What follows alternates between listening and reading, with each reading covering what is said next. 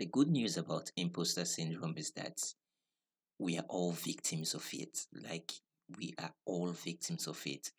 And as long as you are on the road to achieving career success or on the road to like growth, you always encounter imposter syndrome on the way. You know, this is something nobody can actually eradicate in their space, and this is something nobody can actually get rid of or like avoid themselves from getting into.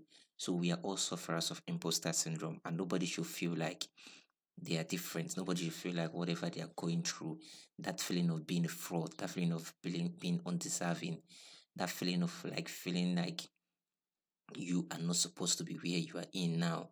So you don't have to beat yourself that down. On today's episode of this podcast, I'll be discussing ways we can overcome imposter syndrome in the workplace. And to start with it, we have to understand that we are all sufferers of imposter syndrome.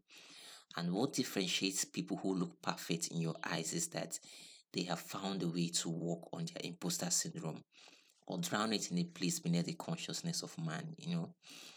Imposter syndrome is a common phenomenon in the life of man, and everyone, and I mean everyone, as long as they are on the path of growth and success, is going to feel its con.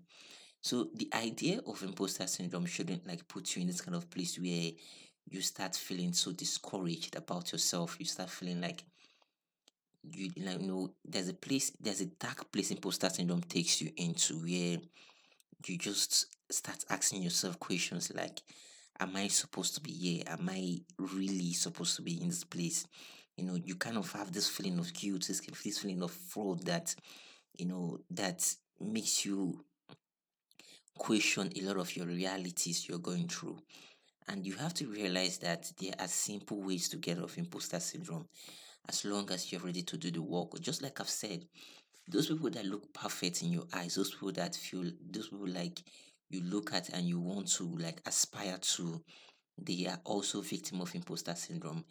And many of them have just known or they know how to deal with this imposter, imposter syndrome or they have choose to deny it. Some people are very good at denying things like they is kind of reality distortion where they tell themselves things doesn't exist and they believe it so good that it truly doesn't exist in their life.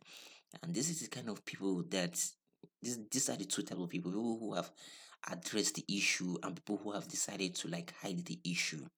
You know, but in this hiding the issue is not the I don't think it's like the positive way to go about things concerning imposter syndrome. So we are going to address the issue. I'm going to tell you guys how to address the issue now. And the first step to walking towards imposter syndrome is to learn to recognize the type of imposter syndrome you're suffering from. Because there are different types of imposter syndrome. If you have been listening to my podcast since the very first episode, you are you like you would have had me discussed about these types of imposter syndrome. And if you want to know more about these types of imposter syndrome, though I'll be listening it to you in few seconds now or few minutes. But if you want to know more, if you want to hear me go deep more into these different types of imposter syndrome, you should hit subscribe and keep up with me. So these five types of imposter syndrome are the perfectionist, the expert, the natural genius, the soloist, and the superhuman.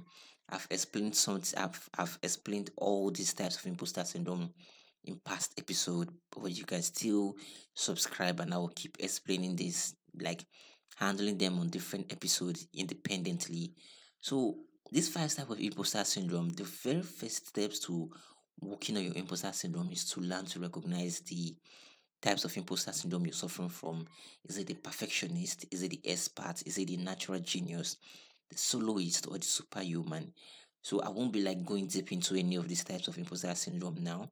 Or you can go check out my past episodes to like know how I explain them or subscribe to catch future episode on how I explain them.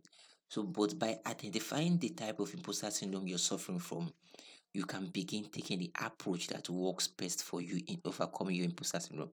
Because the perfectionist, the experts, the natural genius, the soloist, and the superhuman, they go through a whole different type of imposter syndrome and they suffer from a whole type of different type of imposter syndrome. And when you know which one you belong to, that is how you can know which one to address and how to go about addressing it. Like the perfectionist, the perfectionist is always looking at making everything perfect. He like they are always setting these high standards for themselves that you know they have this expectation that doesn't match reality. And since the expectation doesn't match reality, they tend to suffer with when their goals don't hit the mark they expect it to hit. So when they don't feel like they are coming through, when they don't feel like they are having that right mindset of goals, or when they don't feel like they're hitting their goals, they tend to hit this kind of imposter syndrome where they question what they are, they question who they are, and they question what they are doing. The expert type of imposter syndrome wants to know everything about his mm, about their industry. They feel like they should be at the forefront of every innovation and every new things happening in their industry. And when they don't feel themselves meeting up to the standards they have set for themselves, they end up hitting like, like they end up hitting the roadblock. So these are, these are different type of imposter syndrome and these are different type of ways people suffer from. But when you can identify the type of imposter syndrome you're going through, that is how you can know what to work on and how to work on.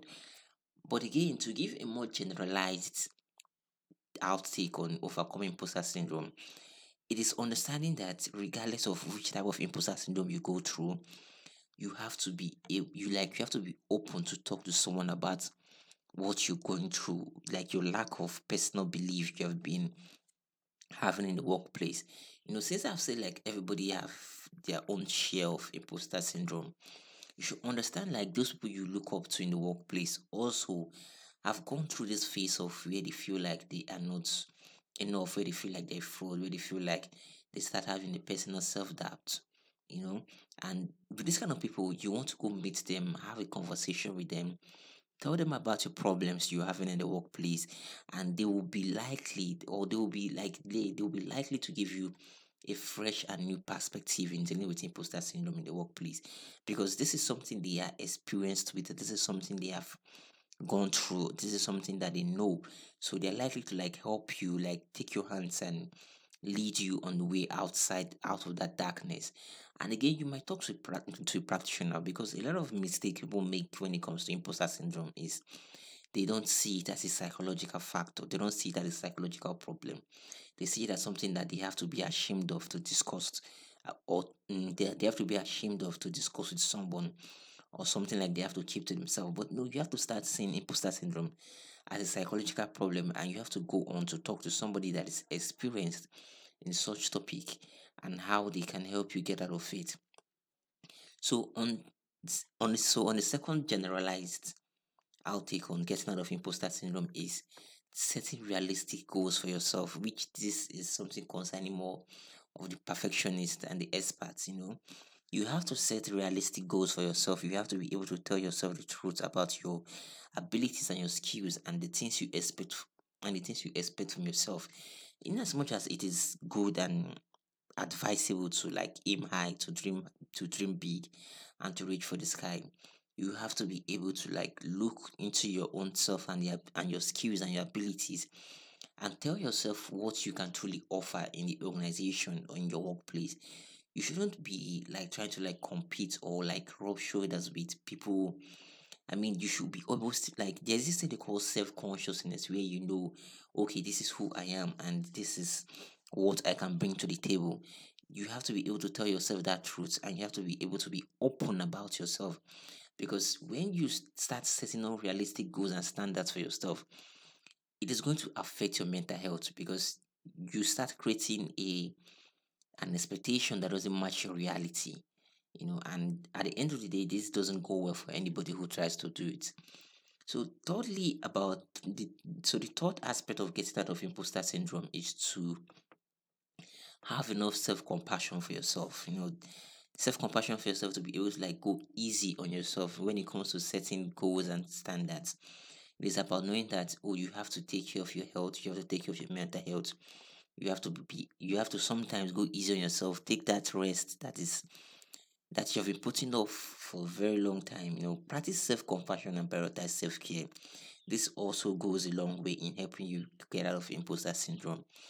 And secondly and fourthly surround yourself with supportive and encouraging people people who people who you people who you can people who you can be comfortable with people who you can openly talk to and they can listen to you and give you positive advice. So this is where I end this episode of this podcast. And I hope to catch you again tomorrow. Just like I always say, you want to keep up with me, you want to like go on this journey with me so you can be free from imposter syndrome. And and the and the and the way you can do this is to hit subscribe wherever you're listening from, wherever the podcast platform you're listening from. So till next time, stay safe. Thank you.